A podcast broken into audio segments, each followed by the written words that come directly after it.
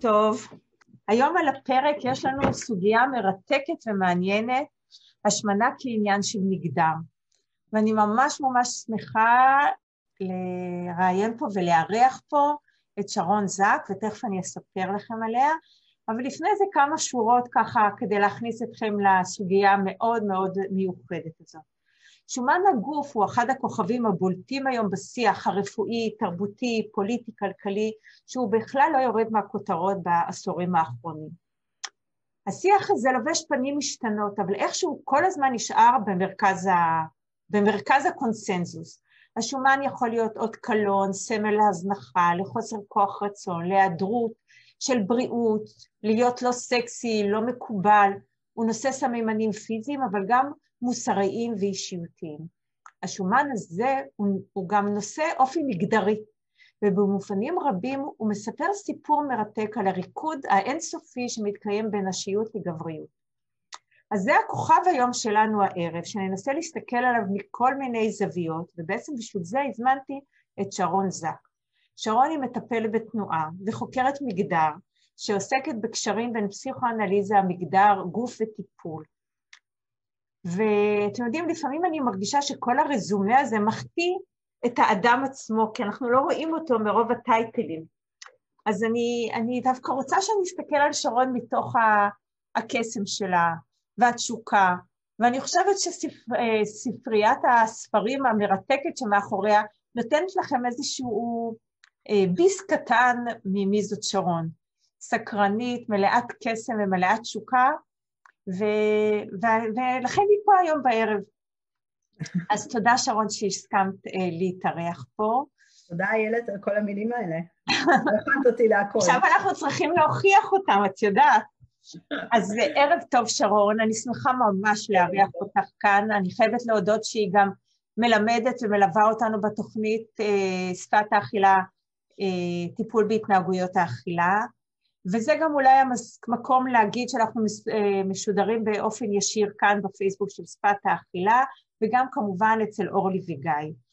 וזה גם אולי המקום להזכיר את הספר שמנים, שגם הוא היום כוכב על, מתפרסם ברשת אה, בעברית, בהוצאת אפיק, ובכל המקומות אפשר אה, להשיג אותו גם בעותק דיגיטלי וגם בעותק קשיח.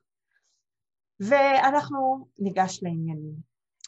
אז שרון, שאלה ראשונה, ויותר מזה אני לא אגיד שאלה ראשונה, שנייה, שלישית, כן. ונתגלגל פנימה. אז כן. נהוג היה לחשוב עד היום, עד השנים האחרונות לפחות... להתגלגל זו מילה טובה. מה? להתגלגל זו מילה טובה בהקשר. או, תרתי משמע. נהוג היה לחשוב שנשים עוסקות וסובלות יותר ממשקל גופן, שהוא זה שבונה ומתווה את החיים שלהם. קיימת אמירה שאישה צריכה להיות יפה ורזה, ואילו גבר מספיק שהוא יהיה חזק, בעל עמדה וסטטוס. ובעצם בכלל לא משנה הכרס שלו שמזדקרת ולא פוגמת לא בערכו ולא בזהותו. חייו של הגבר לכאורה לא מעוצבים על ידי המשקל שלו. לעומת זאת, אצל הנשים, נושא היופי הזה מתחיל מרגע לידתן. הן עוברות תהליך של הסללה, להיות בתפקיד הזה של היפה. להיות בשביל, בשביל הגבר היא אובייקט, ואילו הגבר גדל להיות הסובייקט, הוא גדל להיות לתוך תפקיד ביצועי. הוא צריך להיות הגבר-גבר הזה שאנחנו תמיד אומרים, להתלבש ככזה, להתנהג ככזה. אז מה שאני בעצם סקרנית להבין, מה באמת אופי ההסללה הזאתי, מה מקום השומן, האם הוא מפריע ומקדם את התפקודיות הזאת של הנשים והגברים, והאם לדעתך אפשר לצאת מהסללה מסוימת ולעבור להסללה אחרת. ואני מעבירה עלייך את רשות הדיבור. כן, ובכן, את אמרת שאלה ראשונה ודחפת פנימה בערך שמונה שאלות שיכולות נכון, אז לכן אני אשמח שככה... אבל, אבל בסדר, אני אנסה לענות לך על הדברים כפי שאני רואה ומבינה אותם. אמ, בואי נתחיל מזה שגם נשים, גם גברים, גם מגוון המגדרים עומדים ככה מול אה, הסללה חברתית לא פשוטה, כוחות חברתיים לא פשוטים, והדברים שאני אתאר אותם עכשיו זה הכוחות הדומיננטיים. זה לא אומר שאין כוחות אחרים, כן? אם את שואלת אותי, אני אתחיל רגע מהסוף. אני לא הייתי מטפלת אם אני חושבת שאי אפשר לצאת מהמלכוד הזה. אה, גם לא הייתי פמיניסטית, גם לא הייתי אני כנראה. אה, גם לא הייתי אופטימית, גם לא, שוב, כן, אני, הדיאלוג מול הכוחות האלה הוא אפשרי, הוא לא פשוט, אבל אלה לא הכוחות היחידים שאני פוגשת, כן? אם אני מגיעה ממשפחה עם, אה, עם דימוי גוף חיובי, עם חוסן פנימי, עם יחסים בריאים עם הגוף ועם אכילה, אז הסיכויים שלי לחוות את הגוף שלי, את השומן שלי, את מי שאני, הם, הם אחרים לגמרי, לחוות טוב הם אחרים לגמרי מאשר, כן? אם אני בת להורים, אה, ותכף נדבר על המגדריות של ההורים, שעסוקים כל הזמן ב"יש לי בטן, אין לי בטן" וכולי. אז אני אתחיל מהסוף שאני אופטימית ואני חושבת שאפשר לעבוד עם הכוחות שפועלים עלינו, אבל בשביל זה אני חושבת שצריך להכיר בכוחות שפועלים עלינו. אה, עכשיו, מה, מה זה הדבר הזה של בנים ובנות? אני אתחיל רגע עם הבנות. אמ, ילדות, בנות קטנות, נערות, נשים, ואחר כך אני רוצה לדבר על גברים. אה, אני רק אגיד שנייה קפוץ לסוף, שאכן גברים, יש שינויים עצומים בשנים האחרונות למה קורה לגברים, ויש שם דברים מאוד מורכבים, שלאט לאט נהיים יותר גלויים, ואני רוצה לגעת בהם, אבל אנחנו נתחיל רגע עם נשים, אנשות אה, בשפה שלי, ילדות ונערות.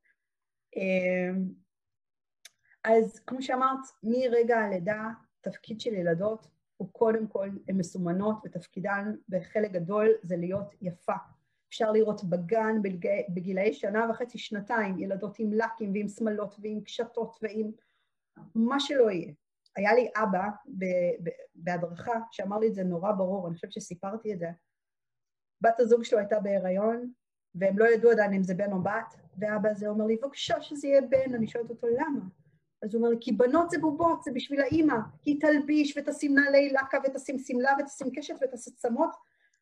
עם בנים אפשר לעשות דברים. וזאת ההסללה שילדות עוברות באמת מגיל אפס. אגב, בנים, כן, בגיל מקביל, אני, ואני עושה הרבה צפיות בגנים, אז הבנים יהיו עם הטרנינגי העבודה, אני קוראת לזה, כן, בצבע כחול אפור שחור, ואנחנו תכף נדבר על הסיפור שלהם, אבל מהם הציפיות הן מאוד אחרות, הן מאוד ביצועיות, תכף נגיע לזה. אבל אותה ילדה שגדלה לתוך המכבש של הציפיות, שהיא אמורה להיות יפה, היא גם מפנימה את מה זה אומר להיות יפה בתרבות הזאת, כן? אה, היא צריכה לשקול ככה וככה, היא צריכה להיראות ככה, אם היא תהיה מטר שמונים בלונית ועיניים כחולות, אז בכלל יהיה מצוין, כן? אה, וההפנמה היא לא רק מילולית באופן ישיר, אלא יש סביבה אה, המון המון אנשים ואנשות ש, שמדגימים ומדגימות את הדבר הזה בגופם הם, בגופן הם. כאילו היא לומדת מהם, היא מעתיקה אותם. היא מעתיקה, היא סופגת, זאת אומרת, אם סוזי אורבך לדוגמה כותבת על הקשר המאוד מורכב בין אימהות לבנות בהקשר הזה, ואני אומרת אימהות כי במידה רבה עדיין האימהות הן ההורות העיקריות והמטפלות העיקריות בגיל הקטן, שאגב, הנה אזור שבו ברגע שנכנס גבר כמטפל משמעותי, יכול להקל דווקא על הדבר הזה, אבל היא כותבת הרבה על זה שבקשר היומיומי הטיפולי בגוף, האימהות הן סוכנות של הדבר הזה. ומכיוון שרוב האימהות, או הרבה מהאימהות, עסוקות באופן לא חיובי בגוף שלהן, הדבר הזה עובר ממש ב-DNA, באיך שאני מטפלת, באיך שאני מסתכלת, במה אני משדרת, במה אני, באיך אני מאפשרת מגע בגוף שלי. יש שם יחסים מאוד מאוד מורכבים. אני רוצה רק להבהיר שכשאני אומרת את זה, אני לרגע לא מדברת על אשמה. אני מדברת על איזשהו מכבש שעובד על כולנו, וכולנו ברמת מודעות כזו או אחרת, ו- ו- וזה נורא קשה להימלט מזה. אמ, קשה עד בלתי אפשרי אפילו. עד בלתי אפשרי, עד בלתי אפשרי. ויש מחירים לשלם קשים אם את רוצה לנסות, אנחנו נדבר אולי בסוף קצת על האפשרויות, אבל אם את רוצה לנסות לחמוק מהדבר הזה, ולטפח ככה תחושה טובה ויחסים טובים. אותי כמטפלת, כפמיניסטית, מעניין היחסים, כן? היחסים עם הגוף שלי, היחסים עם אוכל, היחסים עם העולם. אז, אז שם הכל נקשר בקשרים מאוד מורכבים. אמ, אז כן, אז, אז בתוך הדבר הזה, אם נשים צריכות להיות מצומצמות ורזות, שוב, זה היום, כן? לפני מאה שנה היה רצוי שהן יהיו מלאות ושופעות. כן. ושוב, זה גם דבר שמשתנה, אבל היום הן צריכות להיות טובי בראונינג ועוד ידברו כאילו כן על, ה, על, על, שוב, גם על שנאת שומן כשנאת נשיות, וגם, וגם על הדרישות הסותרות, כן? את אמורה להיות מקל, אבל עם חזה שופע, ו, ו, ועם טוסי כזה וכזה, יש כל, יש כל מיני דרישות שהן לא בהכרח מתיישבות זו עם זו. אמ, אבל באופן כללי, כן, המכבש עובד ככה שאתה אמורה להיות רזה, נטולת שומן, אה, זה נקרא מטופחת, זה נקרא מישהי ששומרת על עצמה. אני כבר לא מדברת על שאר הטקסים, האיפורים, ההשקעה הכלכלית העצומה בתעשיית היופי, אמ, אבל זה חלק מההבניה שלנו, ואני עוד לא אומרת כלום ולא שופטת לפה לפה את הבחירות שלנו. אני אומרת, זאת המציאות, אלה הכוחות, שבתוך זה אנחנו עושות בחירות, בין אם לפה ובין אם לפה. אז זו מציאות של ילדות, נערות ונשים, שאחר כך אולי ניכנס לעומק יותר, כאילו נניח מה זה אומר מהרבה בחינות. אצל בנים, אני אגיד ככה את הדברים הפשוטים ואחר כך את איפה זה נהיה מורכב היום, אבל בנים בעיקרון, הגוף שלהם הוא, הוא, כמו שאני קוראת לו, זה גוף מכונה, הוא גוף מולחם, הוא אמור לבצע, להיות ביצועי, להצטיין בביצועים מגיל אפס. מגיל אפס, מהגן, לשחק כדורגל, זה אישיו. בנים שלא משחקים כדורגל, זה לא פשוט. זה לא פשוט בתוך הדבר הזה. בנים שלא אוהבים ספורט, שלא אוהבים כדור, שלא אוהבים... יש, יש המון המון, אה, אה, בתוך החבורות של הבנים בגן, כן, המון המון תחרות כבר מהגילאים המאוד צעירים, על מה שנקרא לנצח, לנצח כל מיני משחקי ספורט. עכשיו, הם באים עם טרנינגים, ושוב, הדגש שם הוא לא מראה, אלא הדגש הוא גוף שיכול להשיג, שיכול לנצח, שיכול להתחרות, שיכול לבצע. ועם הדבר הזה הם גדלים. אני כן אגיד שיש, אה, אולי אחר כך נראה תמונות, כן, של... אה, אה, יש בדיחה כזאת של איך גבר מסתכל בראי ואיך אישה מסתכלת בראי. אז רואים אישה ככה רזה, שרואה בראי כזה דמות נורא, שוב, איברים מסוימים שנורא מוגדלים ומזעזע אותה, ואז רואים גבר שמן שמסתכל בראי ורואה את עצמו חתיך מושלם. אז הבדיחה הזאת שרץ באינטרנט, החלק של האישה בעיניי הוא מאוד נכון היום, כאילו גם היום, לצערי. החלק של הגבר הוא כבר יותר מורכב. גברים הם בהחלט היום גם נשפטים על מראה. שוב, זה לא חלק מהזהות שלהם באופן שבו זה חלק מהזהות של נשיות, אבל זה עדיין שם. שוב, המראה אמור לשרת גם את הביצוע, כן? אם יש לי קוביות בבטן, אז אני חזק ואני יכול לעשות. אמ, המראה שלהם אמור להיות שרירי מאוד, מנופח מאוד, הם אמורים לתפוס מקום, לא בשומן חלילה, חלילה במרכאות כמובן, הם אמורים לתפוס מקום בנפח, בשרירים, בחוזק, ביכולת. אמ, אבל כן, ושוב מתערבב פה, יש פה כל מיני, כן, המטרוסקסואל ותרבות הגייז, וכל מיני דברים מתערבבים פה, אבל בהחלט היום נראה גברים אצל קוסמטיקאיות, נראה גברים משקיעים במראה שלהם. הקודים שלהם, מה שעובד שם הוא קצת אחר, אבל אני חושבת שהפן של מראה היום רלוונטי גם בטח לנערים, בטח לבחורים צעירים, בטח בתוך הסצנה של הדייטים. אמ, אז זה נהיה מורכב. ובעצם אבל... היום אף אחד או אחת לא יכולים להתחמק מלפגוש את הכוחות אז, האלה. אז אם תסתכלי על מקום השומן בשני, בין הנשים והגברים, ככה מה היית, אה, איזה, מה היית, איך היית ממתגת את זה או ממשיגה את זה? כן. אז אני רוצה להגיד על שומן, אולי נתחיל רגע אחורה טיפה מהשאלה שלך כדי להסביר משהו. אמ, לכולנו יש שומן, אני יודעת שזה חדשות מרגשות, אה, אבל נולדנו ככה, יש לנו שרירים, יש לנו עצמות, יש לנו כלי דם ויש לנו שומן, והשומן, אם לא היינו בהיסטריה ממנו, יש לו גם תפקידים. אה, לא, זה עוד יותר חשוב מזה, שרון, אי אפשר לחיות בלעדיו. אי אפשר לחיות, אני אמות בלעדיו, אני אמות בלעדיו. אה, עכשיו, יותר מזה, אם אנחנו נזכר, בתור תינוקות ופעוטות, כמה כיף להתרפק על חלקים יותר רכים של ההורים, נכון? כמה זה לא היה חייב להיות כל כך שלילי והיסטרי ופתולוגי, כפי שאנחנו היום תופסים ותופסות את זה כחברה. אמ, ואולי אם היינו פחות בהיסטריה מהדבר הזה, היה גם אפשר להתבונן בשומן ולהקשיב לשומן, להקשיב לגופים שלנו, גופים וגופיות, או איך שנגיד את זה, אמ, באופן מכבד, באופן של לנסות להבין מה הסיפור של הדבר הזה. עכשיו, אני רוצה להגיד קודם כל על שומן, ועוד לא על השמנה. אני עדיין בשומן. כן, אני עוד לא בהשמנה. אז רגע, תעשי את ההבחנה. מה, כשאת אומרת שומן, למה את מתכוונת? כשאת מדברת על השמנה, למה את מדברת? מה ההבדל בין שומן והשמנה? אז זאת שאלה מצוינת, שאפשר להתייחס אליה רפואית, ואני מסרבת להתייחס אליה רפואית כרגע. אה, לא, כי זה יפתח פשוט עוד שיחה של שעתיים. לא נגמור שמה, נכון. כן. אה, אני כרגע רוצה להתייחס לזה כאל איבר פשוט בגוף שלנו. שומן הוא איבר אנדוקרינולוגי שמווסת הורמונים, הוא חלק מהגוף שלנו, הוא חלק אינטגרלי מהגוף שלנו, ואם אני תופסת את הגוף שלנו כגוף חי או חיה, פועמת, נושם, אז שומן זה חלק מהמערכת הזאת, זה חלק מתקשר מהמערכת הזאת, כי הורמונים זה דבר מאוד מאוד מתקשר ותלוי התנהגות ובחירות. אני מסכימה, אני, אני מודה שאני מסכימה, אבל אני ככה רוצה, אני שמה את הפוקוס, כאילו, תסתכלי על השומן היום, האם הוא מקדם את הנשיות או מפריע לה, ואותו דבר לגבי הגברים, זאת אומרת, מה התפקיד שלו בהבניית הנשיות, או בהפך, בלקיחתה, ואותו דבר אצל הגבר. כן. אמ, אז אני חושבת שקודם כל את מתייחסת אמ, בעיקר להשמנה, אבל כן, למרות שהגבולות הם לא חדים נניח, נקרא לזה ככה. אצל נשים, אה, קודם כל אפשר לשמוע שכשהן מאוד גדולות או מאוד מלאות ויש יחסית הרבה שומן, אז אני יכולה לשמוע שהן מרגישות לא נשיות, או שאומרים להן שהן לא נשיות, כן? תרדי ותראי איזה יפה תהיי ואיזה נשית היא וכמה מושכת היא.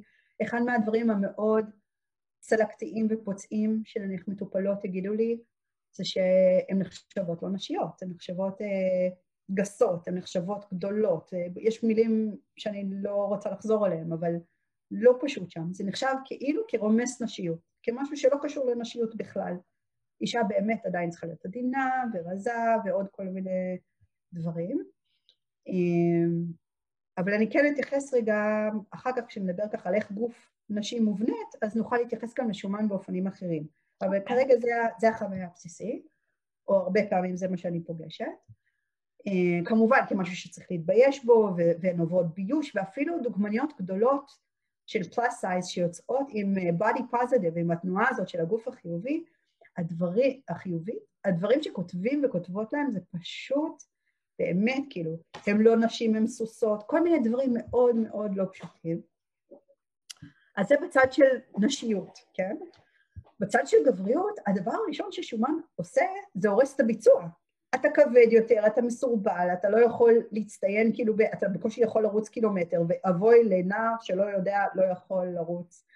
אמ, כן, פועלים עליו אה, גם שיימינג, והמון פעמים אני פוגשת נערים אומללים, שאפילו הם לא כאלה גדולים, כן? הם, הם יכולים להיות קצת מלאים, או קצת עם, כמו שאת קוראת לזה, קרס או בטן, או תכף נמצא מה המילה הנכונה, והם עוברים באמת ביוש נורא נורא גדול, קודם כל, על, עוד לפני המראה, על רקע הביצועים, על רקע שיעורי ספורט. שיעורי ספורט זה נושא מורכב גם לבנות גם לבנים, נפתח אותו בשיחה אחרת, אבל ספורט אצל בנים, אני אומרת שוב, זה חלק מההבניה הזהותית שלהם. ו- וילד, שאת יודעת, אצל בנות הרבה פעמים אפשר לראות גם בנות יושבות בצד, זה ילד שיושב בצד בספורט, זאת אמירה על עצם הגבריות שלו. אז בעצם אני, אני ככה חותכת אותך כי אני רוצה שנתקדם קצת, סליחה, אבל בעצם מה שאנחנו רואים, שהילד או הילדה גדלים לתוך הסללות המנווטים, כאילו כבר אה, יודעת, כמו בובות על חוטים, ו, אה, וכבר כאילו יש להם איזה שהם תפקידים מסוימים, ומתוך התפקידים האלה אז גם השומן מקנה להם ומעצב את, את מי שהם, גם את הנשיות שלהם וגם את הגבריות, כל אחד לסירוגין. עכשיו, לתוך הדבר הזה, אנחנו כל הזמן מדברים על השמנה ועל שומן, אבל בעצם אפשר ככה להגיד את זה בצורה מצחיקה אולי, אבל לגבר יש קרס, ועל הבטן, הבטן הנשית, מדברים הבטן, הבטן, הבטן. לא אומרים הכרס שלי, אלא הבטן שלי. והריקוד הזה בין כרס ובטן, את יודעת, אף פעם אתה לא שם לב לזה, אבל בפועל ככה אנחנו מדברים, הגבר הוא עם כרס והאישה עם בטן. אז ככה, מה, מה היית אומרת לנו על המקום הזה? מה, מה המשמעות של זה? ולמה אנחנו כל כך מפחדים או מהבטן הנשית או מהכרס הגברי? ולא נדבר על בריאות, אמרנו. כן, בריאות, בריאות זה נושא מורכב אחר. כן? אה, לי ולבן זוגי הרופא יש שעות שעות דיונים על נושא הבריאות והקשר שלו לשומה, אז, אז אה, כן, השאלה על הבטן והכרס. אה, אולי אני רק אתייחס שנייה רק למשהו שאמרת קודם לגבי זה שאנחנו בובות. אני רוצה רק להדגיש, כי שוב, זה הצד שאני חייבת להביא גם האופטימי וגם כמטפלת, אנחנו לא לגמרי בובות, זאת אומרת, כשאנחנו פוגשות את הכוחות האלה, יש גם את האישיות שלנו, את הרקע שלנו, את הכוחות שלנו, את המשפחות שלנו, את התרבות המשפחתית. יש עוד כוחות שפועלים עלינו ושפועלים בתוכנו שיש לנו. אז, אז אפשר לראות נערה בת 14 שמתריסה, והיא תעלה את עצמה בביקיני לסרטון אה, כשהיא ענקית, ומרגישה טוב בתוך המסה הזאת והגודל הזה. אה, שוב, אבל הכוחות הדומיננטיים הם מאוד מאוד משמעותיים, וכולנו בדיאלוג איתם, לא משנה אם אני מנצחת אותם או, או פחות, אבל זה רק ככה לעניין הבובות. כי אם הייתי חושבת שאנחנו בובות, אז אין טעם בתפקידי בעולם. אוקיי. Okay. אה, או לחנך את הילד והילדה שלי אחרת, לדוגמה. או לנסות לפחות, כן. לגבי הכרס והבטן, אז, אז, אז זה דיון מעניין, כי בואו נתחיל עם הכרס, כי הכרס היא המון שנים סמל סטטוס, נכון? כשאנחנו, כשאנחנו אומרות על ספר שהוא אב כרס, מה אנחנו מתכוונות? ספר עשיר, מביא המון ידע, המון מידע, או שיש לי כוח או שאין לי כוח לקרוא אותו, אבל, אבל זה מחמאה, זה כאילו, אב כרס זה אמירה. זה טולסטוי, זה טולסטוי דוסטויבסקי, כן. בדיוק, זה, זה, וזה בדיוק זה, הכרס המון שנים זה, זה סימבול לסטטוס, למעמד, כן? כי, כי מי זה הגבר הכרסתן, או איך שאומרות את המילה הזאת? זה גבר שהגיע לגיל מסוים, השיג הישגים מסוימים, בדרך כלל אפשר לדמיין אותו עם סיגר כזה ועם ערימת cash, uh, כאילו, uh, מזומנים כאילו על השולחן שלו, יש לו 80 בתים, זה הסטריאוטיפ, כן? ובתוך הסטריאוטיפ הזה גברים לא הסתירו את הכרס שלהם.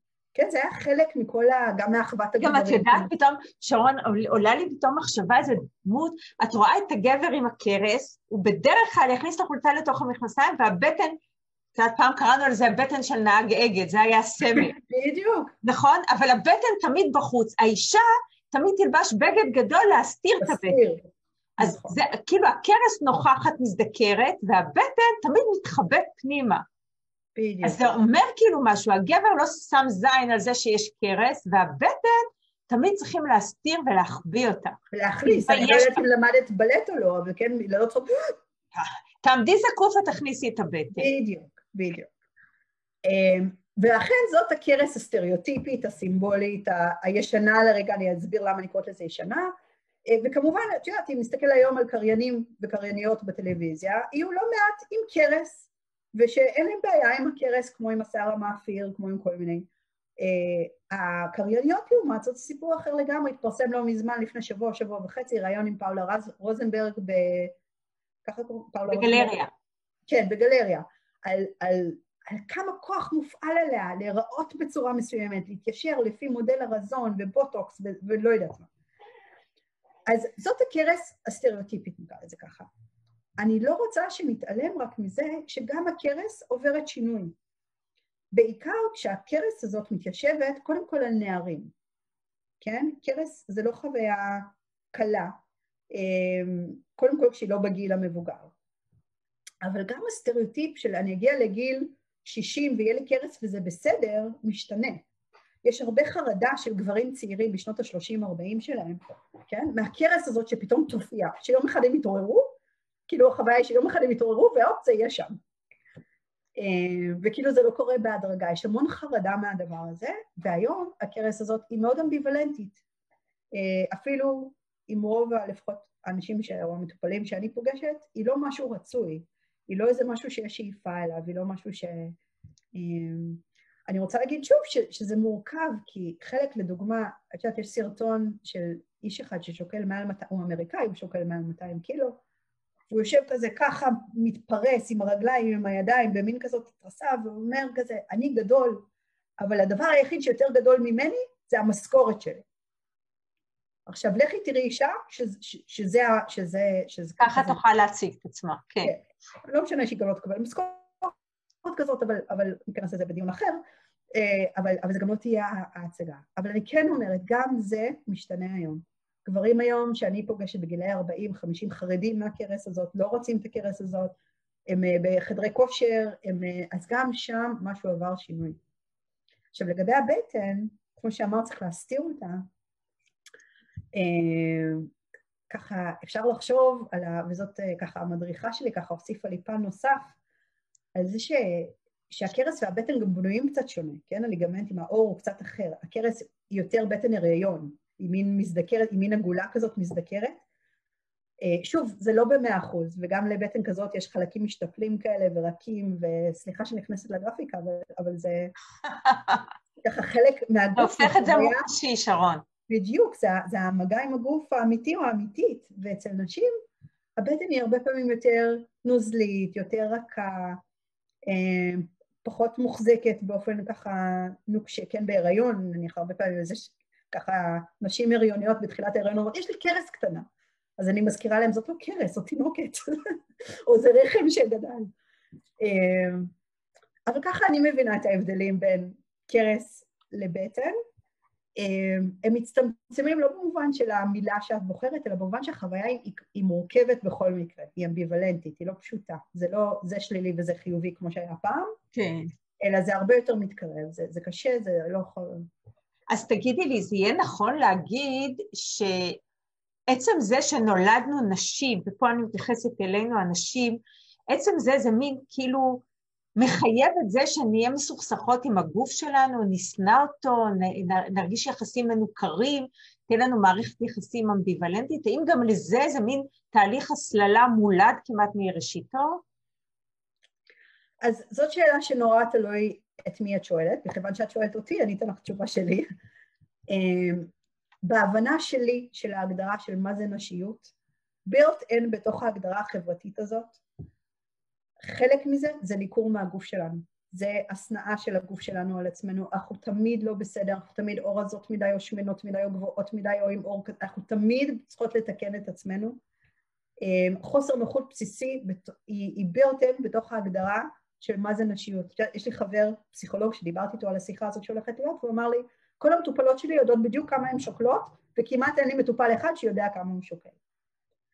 אמ, אז שוב, אני חושבת ש... לצערי, בתוך הגדרה של מה זה נשיות, וזו הגדרה שהיא לא שאת מגישים לך את זה ואומרות לך, הנה זה נשיות ותפנימי ותשנני. זה בניואנסים של היום-יום, של איך אני, מה זה נשיות, מה, איך אני צריכה, זה שאת כל הזמן צריכה להיראות יפה ולשפר את עצמך, זה כבר מבנה החפצה גופנית וניכור ומרחק מהגוף. זאת שאלה נורא עמוקה בעיניי, מה זה לאהוב את הגוף שלנו, כי אנחנו כולנו, גברים ונשים, חיים וחיות, בתרבות שמחפיצה גוף, ואז זאת שאלה איך אני יכולה לאהוב את הגוף, איך אני בכלל יכולה להכיר, להתחבר, לגעת באופן הכי מוחשי בגוף שלי, בשומנים שלי, במי שאני. ולחוות את זה כמשהו שהוא לא בתוך ההסללות האלה. אז לשאלתך אני חושבת ש, ש, אמ, שכן, שבתוך בירטן, בתוך הגדרות של נשיות, שנאת גוף זה חלק מובנה, שוב, לא חלק מובנה במובן שחייב להיות ככה, זה חלק מהדיאלוג שאנחנו נאלצות לערוך אל מול או בתוך הגדילה, בתוך הדבר הזה. את יודעת, כדי לסבך את העניינים, אז התחלת ורק הזכרת את זה, כאילו התהליך של ההחפצה שהגוף שלנו עובר, וחשוב לי להגיד שגם גוף הגבר עובר תהליך החפצה אה, מאוד מאוד חזק.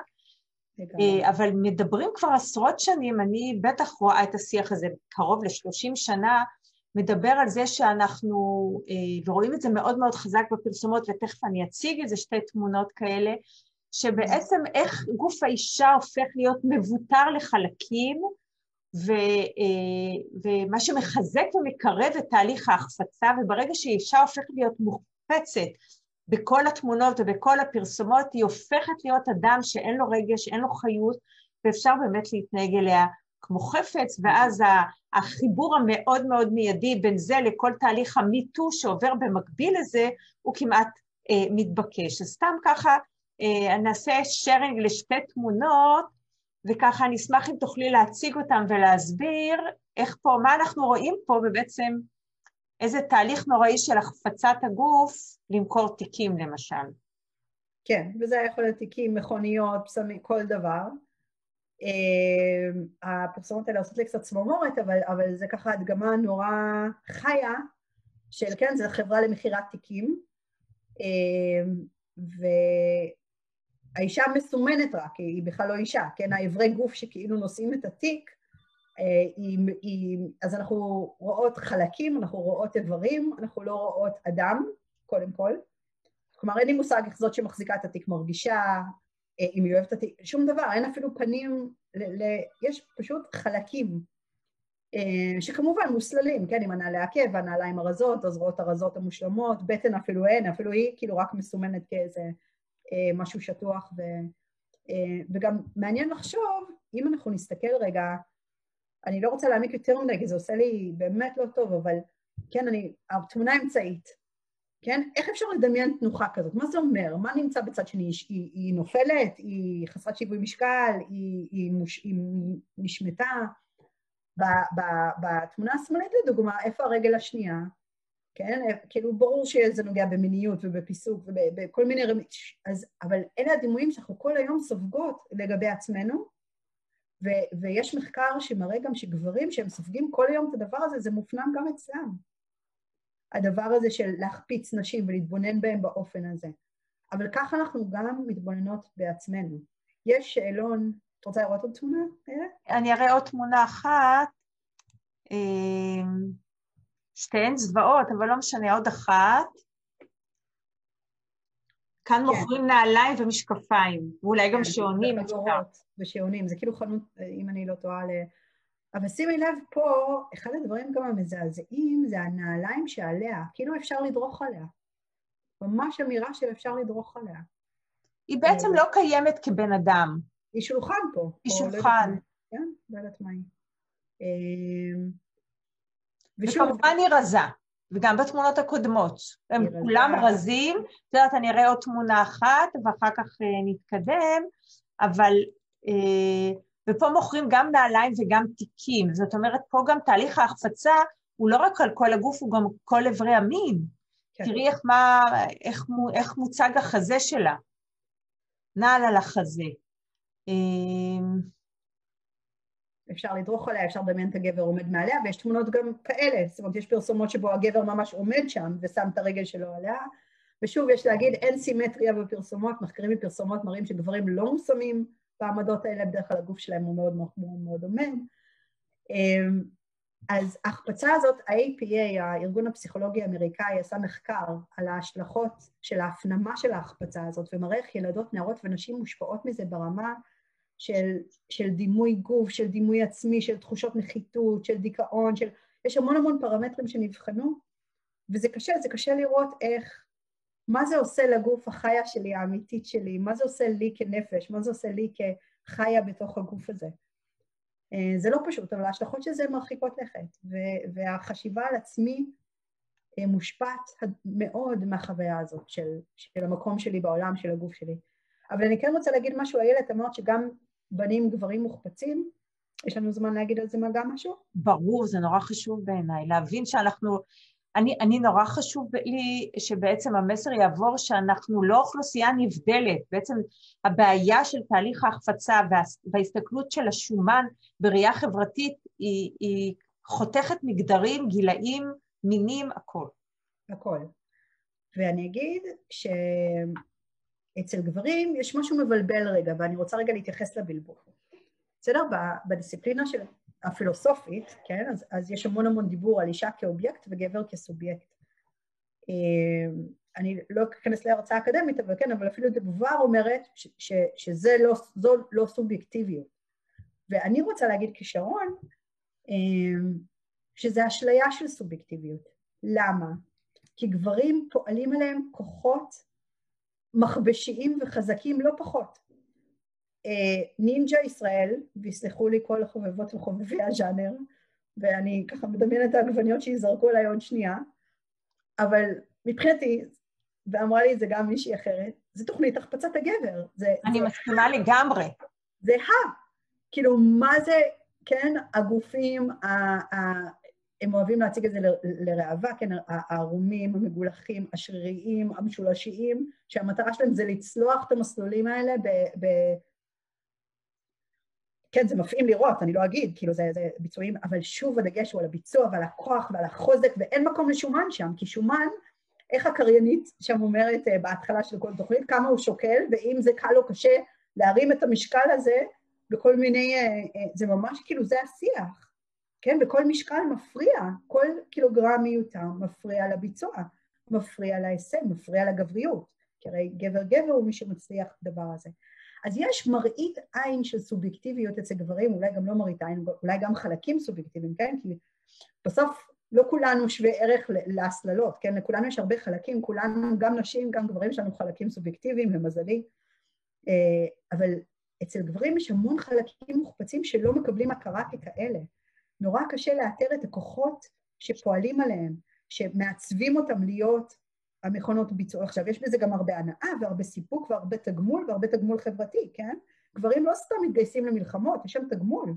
בסטטוס, במעמד, בערך, בכל מיני... הרבה כוח. המון כוח. אבל את יודעת מה אני שמה לב תוך כדי זה שאת מדברת?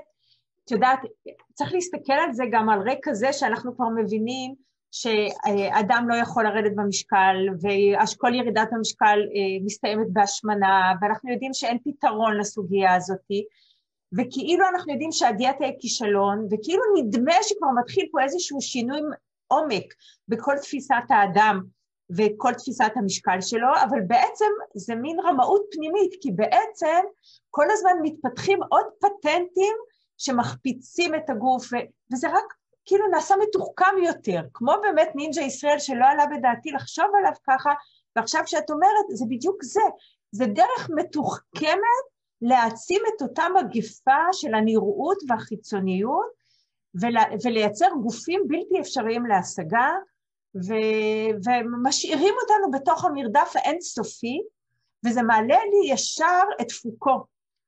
ואת יודעת, פוקו אמר... יש שה... כמה זמן עד שנגיע אליו. פוקו אמר, הגוף הוא האתר שעליו שיחים נחקקים, ועליו הם גם מתערערים. הוא עוד אמר שהגוף הזה הוא זירת המאבק הגדולה ביותר בהיסטוריה האנושית, מאבק בין גורמים מדכאים בחברה לבין האדם הפרטי האינדיבידואל. וזה הזכיר לי, כשחשבתי על המשפט הזה, גם שיחה שדיברנו בשתינו, כזה שיחה מקדימה על השומן, והזכרת את השומן ככמו איזה מונח שיש לו שכבות גיאולוגיות, כאילו מספר את ההיסטוריה של הגוף. כאילו השומן מספר איזשהו תהליכים היסטוריים, ושכבות השומן זה אה, מקום לחקר, להסתכלות. אז כאילו בואי נסתכל רגע ונחקור את הסוגיה הזאת, הגוף הזה, השומן הזה, כאתר שעליו נחקקים השיחים, איזה שיח נחקק עליו בין נשים, בין גברים ובכלל? כן. אז אני חושבת שכשאני מתייחס לזה, כן, כשאמרתי שזה שכבות גיאולוגיות, ואולי אני תכף אסביר, אז גם מאוד ההתייחסות שלי בתור מטפלת בתנועה, כן? אני אה, שוב, אם לא הייתה כל ההיסטריה הזאת וכל הכוח שמופעל על הגופים שלנו וכל ה... אם, אם, אז, אז בסוף אנחנו נפגוש את הגוף. ו- ו- וזאת ההזמנה שלי, ו- וזאת הכמיהה שלי. וכשאני פוגשת את הגוף, אז קודם כל שומן זה לא דבר אחד. יש המון אה, רבדים של שומן, יש שומן שמלווה אותי מגיל ילדות, שהוא המון המון שנים מחובר לגוף שלי, יש שומן שהוא יותר חדש, השמנה זה לא דבר אחד, כן? אני יכולה להשמין מנחת. הנה היה פסח ונהניתי מהקני דלחים ומהמצות והשמנתי. אבל אפשר להשמין, לדוגמה, בלי לאכול גרם אחד יותר מסטרס, נכון? ואנחנו נמצא רמות קורטיזול מאוד גבוהות, והגוף ככה תבחר או יבחר להשמין כתגובה לסטרס, כתגובה... להגנה. אה, כהגנה, כעיטוף, כדיכאון, ככל מיני דברים. השמנה זה אף פעם לא דבר אחד. אמ, ואם נוכל לרגע להירגע מההיסטריה, אז אולי נוכל להתבונן ולהקשיב לסיפור פה. עכשיו, כשאני רואה גופים אמ, של כל המגדרים ואני רואה שומן, אז השומן הוא לא אחיד. כלומר, אפשר, נכון, כשאת יורדת במשקל, אז יש שומן שיורד מיד. או שריר או תאי שריר, אם אנחנו נניח חלק יורד, אבל נניח שיורד תאי שומן. לרוב שומן שהוא יותר עתיק, הוא יותר עמיד. נכון. הוא פחות, הוא לא יורד. וזה מספר לנו סיפור על השכבות הגיאולוגיות שלנו. עכשיו, זה לא חייב להיות סיפור רע ופתולוגי, וזה יכול לספר על השמחות שלנו, זה יכול לספר על, ה... על הדיכאונות שלנו. שוב, שומן כן יכול להיות מנגנון לתקשורת של מצוקה, כן? כי כשרמות קורטיזול עולות או המצב ההורמונלי יוצא מאיזון, אז זה יכול להתבטא בשומן, אבל זה לא דבר רע, הגוף שלי חיה, היא, היא, היא, היא באינטראקציה, היא בדינמיקה, היא צועקת החוצה, היא צועקת פנימה, היא רוצה שאני אראה דברים. כן? או הוא רוצה שאני, שאני אראה ש, שדי, לא בא לו לקפוץ על הרים ולעשות סלטות באוויר ולעלות על ה... לא יודעת מה, כן? ו, ואנחנו כל כך מפספסים ומפספסות את השומן כמשהו חי, כשאנחנו כל כך בתוך השנאה הזאת והניכור וההחפצה וההסללות והסיפור התרבותי הזה ששומן זה, זה אויב האנושות. כן? אני שמחה שמצאנו לו, לנו אויב אנושות, ואני ואת מדברות הרבה אני, על... אני כאילו מדברת על זה, שרון, שאנחנו, פתאום עולה לי בראש, תארי לך לא היה את אויב האנושות הזה.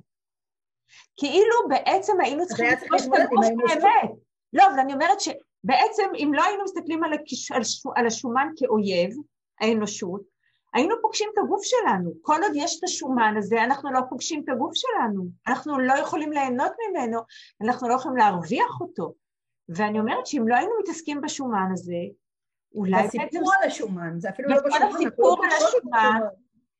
אנחנו בהיסטריה, אנחנו מכסות, אנחנו עוצמות עיניים, אנחנו לא רואים, אנחנו לא רוצים לדעת, אנחנו חלילה ש, ש, שניגע בדבר הזה, פיזית ולא פיזית, נכון? ואם היה אפשר יותר לנשום עם הדבר הזה, אז היה אפשר לפגוש את עצמנו, את האנושות באמת, את, את מה שחי, שומן זו רקמה חיה. שלא לדבר על זה שיש לה תפקיד בוויסות הרמונים, ולא משנה. אבל זה מי שאנחנו. זה מי שאנחנו, ואת יודעת, אה, זה נורא מעניין להסתכל על ילדים קטנים. כמה הם אוהבים. א', אנחנו אוהבים לגעת בכל הגוף שלהם, בכל ה... בכל ה... איפה אנחנו הכי אוהבים לגעת? זה בפולקס, נכון? איפה ששם יש איזה שומן רך כזה, ואיפה הם אוהבים לגעת בנו? בבטן, או בציצים, או בכל המקומות שיש בהם שומן, כי שומן יש כזה חום ורוך והגנה וחיבוק וחופש ושמחה, איך זה הפך להיות דבר שאנחנו כל כך שונאים אותו? זה משהו שבעצם הוא קיומי וחיוני לחיים, והיום אנחנו חושבים שקיומי אה, וחיוני לחיים זה להעיף את השומן, אבל בעצם זה לא נכון, זה מין מקום ש, אה, של אם נהפוך בו ונהפוך בו נבין ששומן הוא חלק כל כך משמעותי מחיי היומיום שלנו, שבמלחמה שאנחנו מפתחים נגדו, אנחנו בעצם מחרבים לעצמנו יום-יום את החיים, ברמה הפיזיולוגית וברמה הרגשית. ואז את גם מפספסת, כן, כשיש השמנה שהיא ממצוקה ושהיא באה לספר סיפור, זה כבר כל כך מתערבב לנו בתוך כל... אי אפשר, אי אפשר כבר לשמוע, לראות, להבין את, את השונויות של שומן. שומן, שוב, זה לא דבר אחד. וצריך, את יודעת, וההתייחסות לרבדים שונים של שומן, לעוצמות שונות, הן אחרות. ולא כל מי שלא שוקלת 52 אלא שוקלת 60, היא שמנה, כן? ואני אומרת שמנה לא עם אה, מטען שלילי של שיפוט ופתולוגיזציה, כי אני לא... נכון. אבל לא כל מי ששוקלת 60, גם אם היא מטר 60, היא לא מה שהיא מדמיינת את עצמה. נכון? ו- ו- ואני יכולה, הייתה לי מורה ליוגה, אני חייבת להגיד, עשיתי אצלה, היא שקלה כמעט 200 קילו. היא הייתה ענקית, והיא הייתה אחת האנשות הגמישות, אני לא הצלחתי לעשות מה שהיא הצליחה. והיא עשתה לי שיעור לחיים. היא חיה טוב עם הגוף שלה, כמובן כל הרפואה עליה וכל הזה, לא היה לה סכרת, לא היה לה זה, לא היה לה הרבה מה... מה כן, אנחנו תמיד, החשיבה האוטומטית שהיא בגודל הזה, אז היא סובלת מ-80 מחלות. היא הייתה בריאה, היא שמרה על עצמה, הסיבות של השמנה לא חשובות עכשיו, אבל היא הייתה מורה ליוגה. היא עשתה דברים שאני מדהים. לא הצלחתי לעשות. מדהים. וזה היה שיעור לחיים. עכשיו, אני לא אומרת, זה דבר נדיר, כן? היכולת לחיות ככה בתוך עצמך, וגם ההשמנה הקיצונית הזאת. אבל, אבל זו מתנה, אני חושבת, כן? לא יהרגו אותי פה כל הרופאים והרופאות בקהל, אבל... אה, אז מה זה פמיניזם, שרון? מה זה בכללי, או מה זה בהקשר הזה? כי איילת, את... קודם בפמיניזם בכללי, כי בעצם אנחנו כל הזמן מדברים על גישות פמיניזיות לטיפול. נכון. ובהמון מובנים אנחנו מטפלים בגישות הפמיניסטיות גם בנשים וגם בגברים, אנחנו לא בעצם יוצרים שום אה, אה, נפרדות בין הדבר. אז כשאת מדברת על גישה פמיניסטית באופן כללי, מה... מה אני מתכוונת? למה את מתכוונת? נכון. אמ, מבחינתי, להגיד שאני מטפלת פמיניסטית, זה להכיר בזה שיש אינטראקציה הדוקה בין הנפש שלי והגוף שלי למציאות, לסביבה, ובעיקר יחסי כוחות וכוחות שפועלים עלינו כל הזמן, מרגע ההיריון. האם ידעת לדוגמה, כאילו יש כל מיני מחקרים שמראים, סתם לדוגמה, על, על שונות של היחס האימהי, כאילו ההריוני, לזה אם העובר הוא בן או בת, או לכמה אנחנו מניקות בנים או מניקות... יש... כל הדברים האלה הם כוחות שפועלים עליהם. וברגע שאני יכולה להכיר בזה ולהתחיל לגעת בזה ולהתחיל לראות את זה, אז אפשר להתחיל להתייחס ולא לעשות כל הזמן פתוג... פתולוגיזציה, כן, של האימהות, של הגוף, של גברים, של נשים, של, של... לא, אלא להבין שאנחנו גדלים וגדלות בתוך הקשר תרבותי חברתי שספוג בתאים של הגוף שלנו, כן? סוזי אורבך תגיד, וויניקוט אמר שאין תינוק או תינוקת בלי הורים, הוא יגיד אם, אני אגיד הורים. אמ, ו, וסוזי אורבך תגיד, תגיד שאין גוף בלי קשר, אינטראקציה עם ההורים, עם העולם. גוף לא צומח או צומחת סתם ככה. היא ממש תדבר על איך. שוב, היא מדברת בעיקר על אימהות כי הן המטפלות העיקריות היו אז, אולי עדיין, או לא, לא אולי עדיין, אבל איך הן ממש מלבישות מגדר על הגוף, לפי אברי המין שהן רואות. עכשיו, זה, זה תהליך מורכב, הוא לא תהליך שאפשר, כן, זה לא א', ב', ג', יש עליו דיונים, אפשר להתווכח, אפשר להסכים, אפשר לא להסכים, אבל להיות פמיניסטית מבחינתי זה להכיר בזה שאלה הקשרים. אין גוף ללא הקשר, אין נפש ללא הקשר, אין אה, אה, חוויות רגשיות שלא נטועות בתרבות, שלא... הרי אם אני שוקלת 70 קילו לצורך העניין, כן? אני לא אומרת שאני שוקלת 70 קילו, נניח שאני שוקלת 70 קילו. בתרבות אחת אני יכולה לפרוח ולחשב שופעת ויפהפייה, ובתרבות אחרת זה זוועת עולם, כאילו אני ענקית, אני אמורה לשקול 50, אז אני בערך צריכה להוריד 20 קילו, כן? זה פערים ענקיים. זה, זה הדברים שאנחנו סופגות וסופגים עוד לפני שאמרנו מילה, כן? אם אני בן, בן שנה וחצי ובוכה, ואימא שלי או אבא שלי או ההורים שלי אומרים לי, תפסיק לבכות, תהיה גבר, אין לי איך לגדול בלי, בלי להיות במשא ומתן עם הדבר הזה. יכול להיות שאני אפנים את זה לגמרי, יכול להיות שאני אצליח לא להפנים את זה לגמרי, יכול להיות שיהיו לי דמויות אחרות שיגידו לי דברים אחרים ואני אצליח לקחת משם, או יכול להיות שיש לי משהו פנימי שמתנגד לזה, אבל זה כוח דומיננטי שנמצא בחיי, שאני אהיה איתו, שיעצב אותי, בין אם אני אבחר ככה כך, בין אם אני... שוב, לכולנו יש יכולת מסוימת של בחירה, אבל זה לא בחירה נטולת הקשר. פה, כאילו זה בתוך כוחות שפועלים עלינו. אז זה בשבילי להיות מטפלת פמיניסטית, ואולי חשוב לי להגיד כמטפלת פמיניסטית, שכשמישהו שמן או מישהי שמנה יבואו אליי לטיפול, אז זה לא הדבר הראשון שאני רואה זה אוי בעיה. אוי ואבוי, הגיע אליי עצלן או הגיע אליי אחת שכאילו מרחמת... והדבר הראשון שאני אבין ככה, זה כמה קשה למטופל או למטופלת הזאת להתקיים כמי שהם בעולם שלנו. כמה בעצם אנחנו לא מצליחים לראות אותם כפי שהם, כי בעצם יש הרבה רבדים שמסתירים את מי שהם בכל התיוגים וכל הסיפורים שמספרים לנו בשיח התרבותי-חברתי שלנו היום. כן, ולאנשים קשה להתייחס לאנשים האלה כאל אדם, אלא הרבה פעמים התייחסות היא כאל בעיה מהלכת, או פצצה מתקתקת, או יש כל מיני מילים. ולא, יש שם אדם שלם ושלמה, עם גוף, עם סיפור חיים, עם, עם השמנה שאני עוד לא יודעת להגיד עליה כלום, חוץ מזה שאני רואה אותה. נכון? גם אם נכון. מתכנסת אצלי מישהי מאוד רזה, אז אני רואה את זה. הרי גם רזון יכול להיות תוצר של המון המון תהליכים רגשיים, נפשיים וכולי. מה זה הדבר המזעזע שאני קוראת בפוסטים? שמישהי אה, חולת סרטן שפרסמה, שכולם החמיאו לה שהיא רזתה בגלל הטיפולים והיא... איך, איך, אין לי, אין לי תאים בגוף שיודעים להקל את הדבר הזה. א', אני ממש מסכימה איתך, ואני גם מאוד מאוד מסכימה עם זה שאנחנו רוצים וצריכים לראות כל דבר בתוך הקשר מסוים, בתוך מערכת אה, יחסים ולא אה, משולל. ובעצם השאלת השאלות, איך אנחנו מפסיקים את המאבק הזה בתוך הגוף הזה שלנו ונגד החלקים של הגוף, ורואים אותו כמכלול ומתחילים לחיות איתו ולא להיאבק בו. אה, אני חושבת שזאת שאלת השאלות, איך מפסיקים את המאבק והאם אפשר להפסיק את המאבק הזה. אני נוטה להאמין שאפשר, ולשם אני פועלת, אני סקרנית לשמוע מה את חושבת, שרון. אמ, אז חיי היו קשים מאוד אם הייתי מאמינה שאי אפשר, אה, וכנראה גם הייתי במקצוע אחר. אמ, אני מאמינה שאפשר, אני מאמינה שזאת עבודה קשה, כי זה לעבוד, זה לחזור אחורה לחלקים המאוד ראשוניים שלנו, של ההאזנה הכי בסיסית, של קשר הורי הכי בסיסי, של הגופניות הכי בסיסית, זה לא פשוט.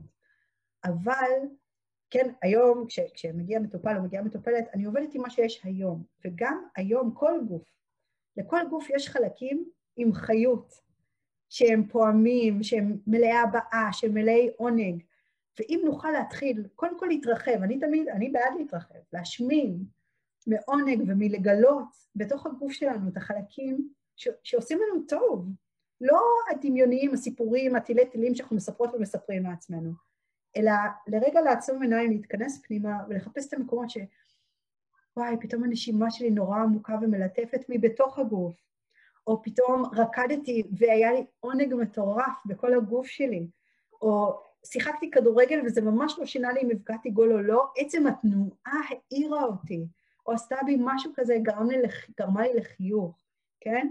לחפש את המקומות האלה ולאט לאט ליצור מסה של חוויות חיוביות, של עונג, של הכוחות שלנו, של החיות שלנו, כן? To build, כאילו, לבנות אזורים ש, שטובים, שטובים לנו. וכשיש מספיק קרקע כזאת, אפשר להתחיל גם לגעת במקומות המאוד כואבים, אה, משפילים, מבוישים, מתביישים. אבל לכל גוף, וכל עוד זו גוף חיה ועוד לא גופה, יש חלקים חיים, מהלב הפועם ועוד. אז יש כאלה בדיכאון קשה, שיותר קשה למצוא את המקומות של החיות, ויש כאלה שיותר קל, אבל יש גם וגם תמיד. וזו ההאחזות שלי. יש גם וגם. גם הסיפור הכי קשה, ההתעללות הכי קשה, כן, אה, אישה מוכה עם סיפור מזעזע, בתוך זה אי אפשר להרוג רמה מסוימת, אפילו מינימלית, של חיות, של סובייקטיביות, של מגע, של כמיהה ל אפילו, גם הכמיהה ל זה משהו חי, הכמיהה לחום, למגע, לזה שאני אוכל להרגיש משהו שמאשר את הקיום של הגוף שלי באופן נעים, ולא כל הזמן החיצים האלה, השיפוטיים האלה, יש לי עיניים כחולות, יש לי עיניים חומות, אני מטר 80, אני מטר 20, אני שוקלת 70, אני שוקלת 50. וואי, זה פשוט... מטורף. אז מה היה קורה לנו אם לא הייתה השמנה, שרון? אם לא הייתה השמנה שתמרר לנו את החיים, שתהיה אליבי, שתנהל את הפחדים שלנו, תנהל את הגוף שלנו, מה, מה היינו, מה נראה היה קורה לך? מה היה קורה לנו בלי השמנה? תראה, היינו צריכות למצוא שעיר או שעירה לעזאזל אחרת, כן? אה, אה, אני חושבת ש... שוב, אני ארחיב את זה, כי זה לא רק השמנה, זה, זה הגוף הזה שכל כך קל לנו לצאת נגדו, נגדה, ולשנוא, ו... ו אה,